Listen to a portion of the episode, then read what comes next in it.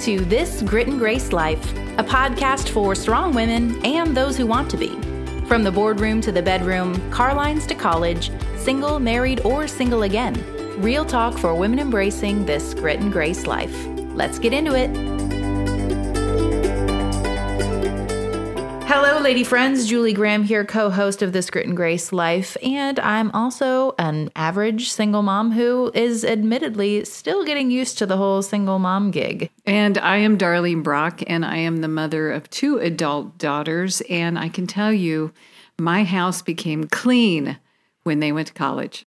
Well, friends, we have an exciting opportunity today to introduce you to one of our new friends. Um, you know that we love here at the Grit and Grace Project to share stories of real life where we've had to tap into our grit and our grace in order to walk this life. And we want to um, get to share with you a story today um, that we know that you're going to be encouraged by. But before we get to our story, let's just meet her. Welcome to the show, Miss Cameron James.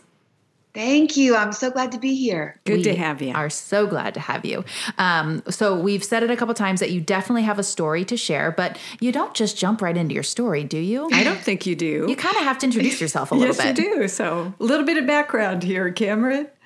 Um, sure. Well, I'm a, a military brat. I grew up um, living all over the world, which was I'm the oldest of four kids, but lived in Spain and Germany and Turkey from the time I was 11 to 17. Came back to the states, went to Belmont University. Always knew I wanted to be a singer and songwriter. Um, Belmont, I studied music business marketing, wanting to learn the, the business side of things, not just the performance side.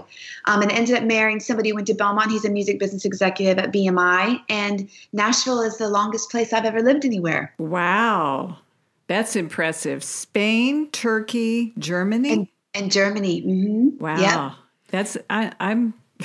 I feel really small right now. no, don't. But are you No, also don't. feeling a little reminiscent talking about the music business? That's fun. I am. Yeah, I am. It- yeah. And I love Nashville. We lived there for a very long time and had our record company and all that. But Oh, that's awesome. Yeah, it is awesome. It was a great season. So I a little reminiscent, but Cameron, I also know the um, challenging side of the uh, music business, like Yeah. the got to leave home for a while, got to juggle the home front while we're, you know, for me, it was I would travel with my bands. And one time with my daughter, I can't believe I'm going here. Um, I'm on the phone with my husband, and she's like four, and she's sticking tweezers in the electrical outlet. And I'm only how many my hundreds of miles away, you know? Yeah. Yes. No, So- it, it, it's it's definitely um, sometimes a juggle, and I think for me, I, I feel like because I'm the mom of, of two amazing children. I have a two year old son named Cade and a beautiful seven year old um, daughter that you'll hear about. And I I think I've learned a lot about. Um, that, that I God can do a lot with my fragments of time. I think my story, as you're going to hear, it did not play out the way that I thought it was going to when I was a when I was younger and dreamed about my life. And I think being a creative, sometimes when you look at situations that are not like everybody else's, it's easy to be discouraged and go, well, how can A plus B equal C? How do I how do I get there if I don't have the same time or the same resources? Even though I've had some storms that I have weathered and, and hits that I never dreamed I was going to take.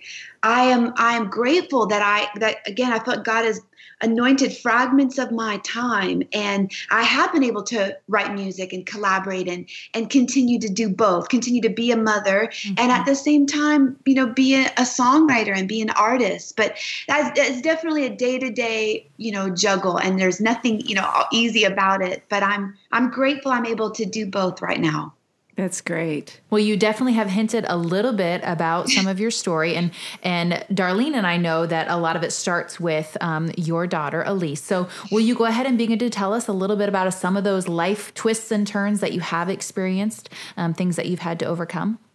Sure. So I was 30 years old when I got pregnant with the with my daughter and gave birth right before my 31st birthday. And I had waited because I was a, you know, a, a pursuing some of my you know dreams. I, mm-hmm. I was married for five years before i had elise and first year was just magical. I had no idea how much i would love being a mother. Mm-hmm. I mean you mm-hmm. I, it so few things are not like the movies but I, I will say that the minute i held my daughter that was a surreal out of body instantly fell in love. Oh my goodness this has changed me forever. Yeah. and um you know, the she was always a little bit petite. I don't think I, looking back now, recognize some of the signs that I see now that she had some low muscle tone. And at a year, my story kind of picks up at Elise's her one year pediatrician visit, they, they were concerned that she was a little late in some of her motor skill milestones. She didn't sit up at six months, sat up at nine months. And at a year, she was almost crawling, but not quite. And my pediatrician was like, you know, most babies aren't walking at a year, but most babies are crawling. So let's do an MRI and let's just see if there's more information to, to maybe explain why she's having these developmental delays which at first i was terrified. I'm like what do you what do you mean? Why are we needing to do this? Well as a mother i can't even imagine what that would be like for you. You know i very much believe that god reveals so he can heal you know and sometimes the revealing is the hardest part. Um, but i was like you know if there is something going on we do need to bring it out into the light so we can deal with it.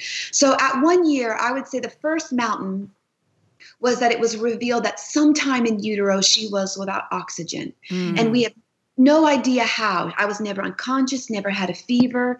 They think that maybe when her brain was forming that there are these valves that maybe one temporarily closed off and prevented blood flow. But bottom line is that she had apparently suffered a lack of oxygen one time that had caused brain damage to the white matter in the back of her brain. And we have gray matter and white matter. White matter is the highways.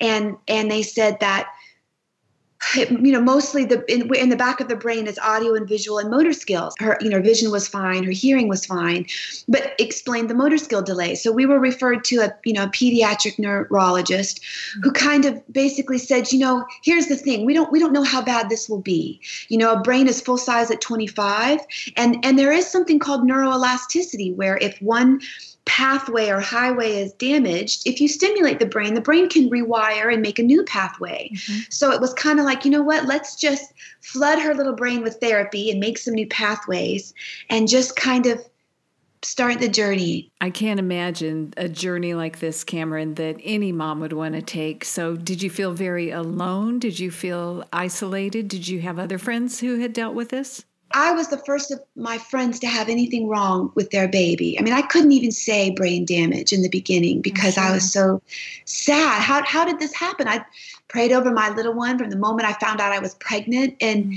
you know, and I, and it was this weird, you know, I, I personally, because of my faith, I don't, I don't believe God is the author of, of disease and, and disorder and dysfunction. I, I think that, you know, the enemy is the one who's in charge of that. But it was still this if God didn't do this, I only I knew that he was the only one that could help me and help fix this and heal her. Mm. And so I started this, you know, therapy journey of going to a place called High Hopes here in, in Franklin, Tennessee. Mm. And she started physical therapy three times a week. And I also um, became a part of a program through the state called Tennessee Early Intervention, had a therapist come to my home. And I was kind of thrust into this new world of like of the special needs world, you know, mm. which is is um hard when when because it was so unfamiliar, and I, I think mm-hmm. I was still grappling with uh, why, why are we here, but. I was faithful to go because you know I love my kid and if this is going to help then we're going to do whatever we need to do to get help. And and I'm so glad because right off the bat, you know, these these therapists were we're little miracle workers. Do You know mm-hmm. what I mm-hmm. mean? If you want to go see miracles, you go spend time in a place like High Hopes where mm-hmm. you see kids who are way worse off than my daughter, overcoming things that they never thought they were supposed to. And I, I don't know, the my my paradigm started to shift of like, hold on a second. You know, I got to leave. Don't judge the future based on the present. I need to leave room for surprises, for the miraculous, for the mm-hmm. turnaround. So, what are some of the miracles that you did start to see? I mean, there was a little bit of a turnaround. She did start to improve, right? She started crawling within the first month. Took a whole year. She did not walk till she was two. You know, that was a, a solid year of going to therapy, having working with a therapist at home. We had homework every day. But I also started writing scripture out loud. I, I, someone gave me a book by Charles Capps called God's Creative Power, and it's about the power of the spoken word. That you know, faith comes by hearing, about how you know God's word goes forward and it doesn't return void. Mm-hmm. That something happens when He's you know God hovers over His word, faithful to perform it. So I started writing these scriptures out loud on index cards, and I was the type that if I prayed it was over meals. You know, mm-hmm. I never got used to the, you know, in the mm-hmm. beginning it was weird the sound of my own voice. But I started, you know, speaking things like the same spirit that raised Jesus from the dead lives in you, bringing life to every cell of your body. And that I, she would get three meals and a snack and that would mm-hmm. i put them over my, my pantry and i just started reading them to her and at some point it started to feel different like i got you know the awkwardness of just reading them out loud and hearing my own voice started to change to it was like salve to an open wound. You know what I mm-hmm. mean? These these words carry more weight than my words do, or or anyone else's words. Because I, you know, I think a lot of people didn't know what to say, and you know, I just can I can just speak from a personal place that God's word started to bring me a lot of comfort. Um, that I could I still had a reason to have hope, even if I didn't understand why I was here. That you know God's still in the business of do of surprises and miracles. And I don't know, it just it gave me an ability to, to go to to a place I didn't want to go to and and believe that this isn't where we were always going to be. Mm. Let me ask you a question. I know mothers have guilt you know, we it just you know we our yeah. kids skins their knee and we feel guilty. There may be mothers who have challenges and they look at what's going on in their life and they think, "What did I do? Was it my fault? Was it something I did?" Did you experience in, any of that, Cameron, when you first when she first was diagnosed? Yes, and and immediately wanted to, to pinpoint when it had happened yeah. because yes, did I did I do something? Should I you know like I don't know, should I not have been dyeing my hair? You know what I mean? Should I? oh, you start to think things. about all those mm-hmm. things. But like, mm-hmm. I thought I was being pretty healthy. Was there something I did that I shouldn't have done? Did I, you know, like, yes, you just, you, because you want, I just wanted to understand how. And yes, naturally it was in my body. You can't help it feel a little bit of guilty that, that, that it wasn't her fault. You know what I mean? Yeah. Mm-hmm. But, but, you know, there was even, to be honest, too, it's, it was funny. And I'm really grateful that that God shined a light on this. That after birth, Elise had her little cord wrapped around her um, neck, and she was a little bit blue, had to get oxygen. And I, I used to. You're gonna think this is maybe you won't think this is funny. Other mothers will get this. Birth the most epic thing that had ever happened to mm-hmm. me and i had had a sweet friend who very quietly and and from the side filmed my birth mm-hmm. it was it's not what you were thinking but it was one of the most amazing things when I, I am so glad she did because I must have watched my birth video 20 times mm-hmm. because it was just like this is just an amazing. There's not a human and then there is a human and it came. you know what I mean? It was just insane. But then I started to be like, I wonder if she was on oxygen when she came out, and that's why she was mm. blue. And then I couldn't watch my birth video for like a year. And I ran into, um, I, I saw the midwives at Vanderbilt, and and the midwife who I saw, she, I ran ran into her year uh, like a, a couple years later, and she came over to my house and what because she actually wasn't there the night the day that i gave birth. She was like the, the midwife that saw me all through my doctor visits. Mm-hmm. and then on the day that i gave birth was somebody else at the hospital. Um, but she came over and watched my video and said cameron her apgar yes her initial minute apgar was a little bit low. Her five minute apgar scores were normal. Her 10 minute apgar scores which are those mm-hmm. scores that they rate right after birth. Right. and she just immediately should have lied it. Did not happen here cameron. Because if it had happened here there would have been all these other things. And and i always like, oh, thank you. I could go back and enjoy the beauty of her birth again, you know. And and I think I kind of had to let go of. I, I'm not going to know what the what the when it happened or why it happened. It just happened. I know that God revealed it, that God wants to heal Elise, that the, that the therapy journey has helped heal, heal Elise, mm-hmm. and that, you know, the reality is, and, and this was, this is, gosh, we're going heavy. It's kind of like grab your scuba gear. We're going 10,000 feet deep. you know, one of the biggest life changes for me was this. I you know and i've all as again in part of my faith i always knew that jesus loved me and god loved me and that there was grace and, and that's a lovely thing to think about. And that's true. But the bible also says that we have an enemy who roams about seeking to whom he can kill and devour. And we don't there is good and evil. And if you only focus on good and you don't acknowledge the evil, then I think you can wrongly appropriate things to God that are not Him. And I think in my hurt and disappointment, I did blame God a little bit. Like, where were you? You know, how, how did how did this happen? And this wasn't God. This was the work of the enemy. The enemy's the one that stole her breath, not God. So, Cameron, I know that this wasn't the only thing you've experienced with Elise's health that has been difficult. Can you tell us about what happened next? When she was three years old, my daughter had started a new medicine and I started noticing some abnormal bruising. Mm. And something in me was like, this is not this is not normal. It took me a couple days. But it then wasn't one of the side effects that you were told to look for or anything. Yes, and, and initially I had read a side effect and it said abnormal bruising, but but then I, I mean she starts getting it on her arms, on her legs, on her chest. She had one on her forehead. Something is wrong, mm-hmm. and I Sunday I, I call the neurologist and tell him I think she's having an allergic reaction to this medication. She's got bruising everywhere. And and he was at first a little bit like, I, you know, I've been giving this medicine for 20 years. I've never seen this. Mm-hmm. Um, just give her her night dosage and you know, and we can talk again in the morning or maybe you go see your pediatrician. We hung up. And then again, something in me was like, no, James is my husband, sent him a text of a picture of my daughter mm. and said, This is what she looks like. This is why we are concerned. He called us right back and said, You are right.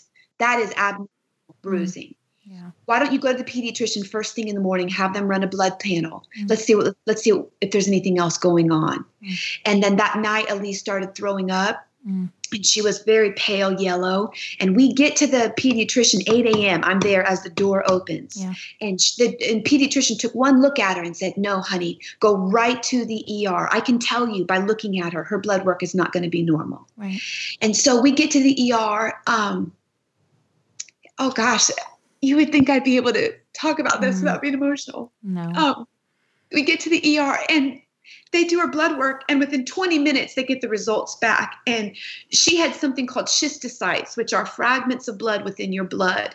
And there are only so many things that cause that mm. cancer, leukemia, you know these autoimmune diseases and so immediately they actually they said okay first of all you're going to be admitted and she's going to get two blood transfusions back to back because her red blood cells count was just, you know, demolished. Mm. And and I'm going, we're get, we're getting admitted, and you, she needs two blood transfusions. And again, I think I still thought this is a side effect, and then she's just going to get off the medicine, and her body's going to reset. Um, and then they were like, we, we think she has leukemia because mm. she was three years old. And I was like, what? You know, mm. what, what are you talking about? And um, and then it was like that we it was just all hell breaking loose. The er was so packed we couldn't even we weren't even in there wasn't even a bed for us. Vanderbilt children's is such a hub for nashville. And we spent the night in the er and there, i mean it was just like craziness. Kids are crying. I mean i remember elise pulled out her transfusion and i had blood all over my shirt. It looked like i had been like in a horror movie. Oh, wow. and i went to go to the bathroom and i walked by this other room right next to us where there was this little infant baby crying. And I, I just was like oh my god what is going on?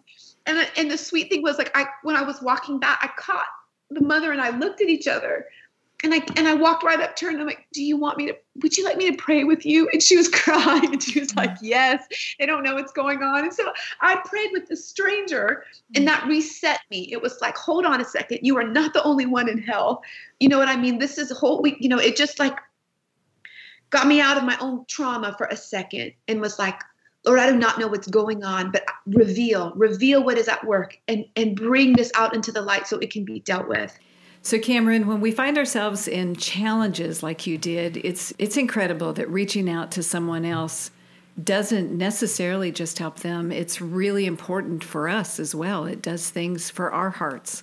I know I'm listening thinking, you know, when my life gets crazy, how can I on purpose stop and look for someone else who's experiencing something difficult and, you know, bring them in and connect with them for my good and for her good as well. So tell us what happened next, Cameron and she did a bone marrow biopsy. It was negative. She did something called a flow report, which was they're checking for cancer, and her body was negative. And there was this few days where we didn't have a diet. We had like five days of no diagnosis, and then we get told we get handed from hematology over into nephrology, and get told she has an ultra rare disease that we are the first pediatric case technically from Nashville, that there was one other little girl from Kentucky mm. who had been treated, and that's how they were able to recognize it. And when I say ultra rare, they're like for every million, there are two. Wow. And only one treatment, brand new drug, that was FDA approved um, in 2000 September of 2011, and Elise was born in March 2011. So I actually again see a little bit of it like a week wow. that God had the medicine that He knew she was going to need. But we were this was 2014 so this medicine had only been around for three years. It was the most expensive drug in the world. It's a drug mm-hmm. called soliris.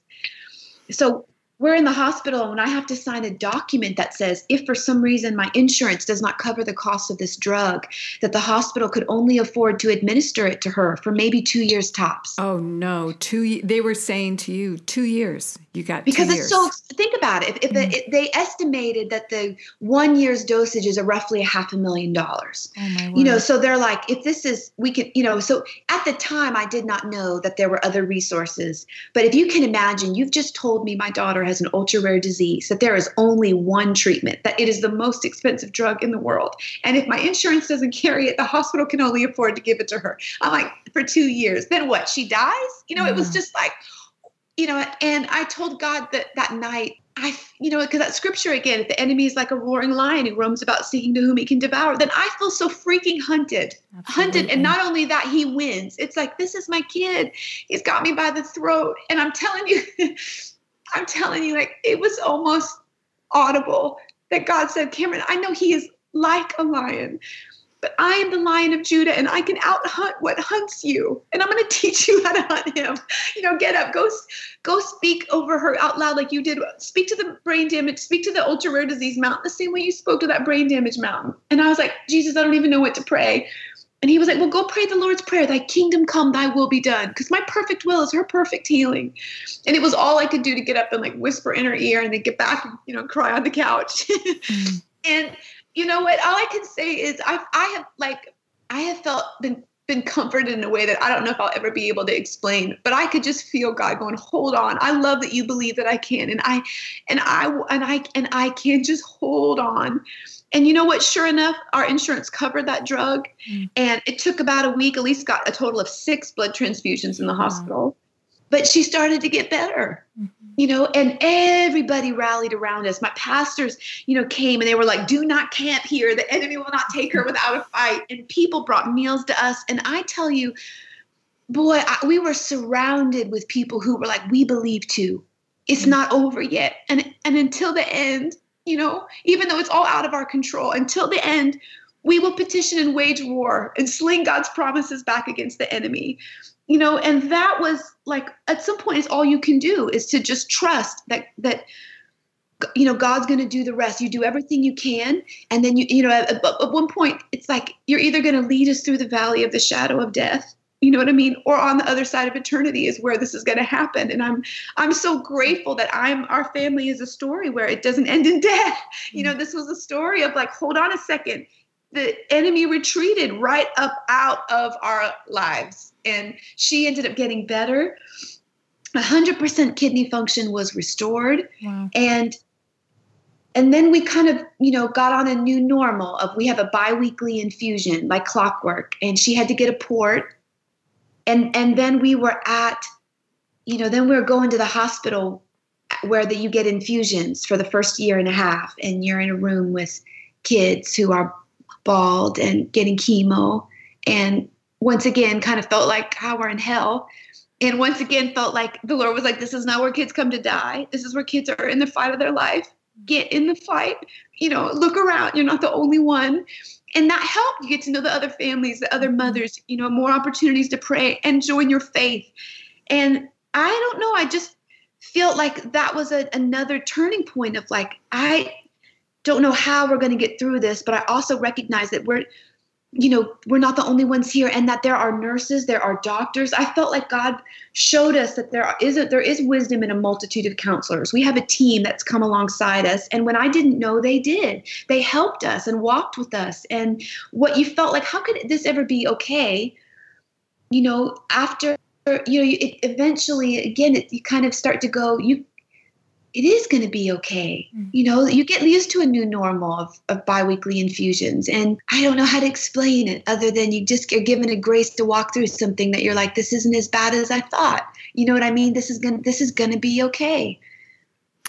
Cameron, do you think You know, you told us you were a military brat, and I sometimes watch women who go through very challenging, which obviously you have, things, and I watch them pull from where how they grew up or things they learned or whatever where you know do you think part of your upbringing helped you know how to fight? Helped you know? Because you were you had to be flexible you had to live a different life? Do you think that helped? You know it's funny looking back i mean i guess i definitely have lived an unconventional life from the mm-hmm. beginning but but you know in the military world it's like you're not the only military brat. You know what i mean? Like when i the schools i went to all the kids traveled a lot. I went to three different high schools. You learn mm-hmm. how to be the you learn how to figure stuff out. Mm-hmm. yes. You know maybe without realizing it god had kind of set me up to where i'm you're going to figure this out. You'll, you'll learn how to make friends. You know you'll you'll learn how to navigate this. Mm-hmm. maybe maybe there really was a um, a benefit to growing up and getting used to change that helped me adapt to the change that was going to come you know, ahead in my adult life. Yeah. Um, I'm over here drying my eyes. Cameron, thank you for sharing all of that. Um, you are most certainly a strong woman, and we're, we're grateful that you would be so vulnerable to share with us. You know, Julie, we love having uh, women tell their stories. I know, as you said, Cameron was vulnerable. She shared something that's really, really difficult. As a mom, I can't imagine facing the things that she did, but the encouragement is there too. So I hope that's what it does is encourage any mother out there who is facing any challenge, who has their own set of problems that they didn't anticipate. Yeah, and and even if you're not a mom, I mean, I know I can glean from listening to Cameron's heart, her faith, um, her ability to continue to press on and um, look for the good, even in the difficulty of her storm. And I just, I mean, I just got to tell you, friends, this is just the beginning of what we have to share from Cameron. Um, she actually goes on to tell us about even more difficulty that she and her family has faced. And we've decided to actually cut this in half and um, save the next part of her story. You will want to make sure to subscribe to the show so you don't miss part two of our interview with Cameron James. And, and, we also want to make sure you know that you can go follow her right now. You can find her on social media. We'll make sure to put all of her handles into our show notes. Um, you can always find uh, everything about our show on our Insta story. Um, so let's just go ahead and say it now. You should be watching our Insta stories, and I'll be sure to tag our sweet friend there so you can find her to be following what she's continuing to do, sharing her story and her faith and her grit and her grace. So we're excited to bring part two of this amazing interview with Cameron James next week. Thanks for listening to another episode of this Grit and Grace Life podcast brought to you by the Grit and Grace Project. Take a few minutes and head over to iTunes to rate and review the show so more people can find us. And be sure to subscribe so you never miss an upcoming episode. If you can think of a friend who could benefit from this episode or the show in general, please be sure to share us with her. And for all the details on today's episode, find the show notes by heading to thegritandgraceproject.org. You can follow us on social so you miss nothing that we're sharing throughout the week on all things living a grit and grace life. We'll catch you on the next one.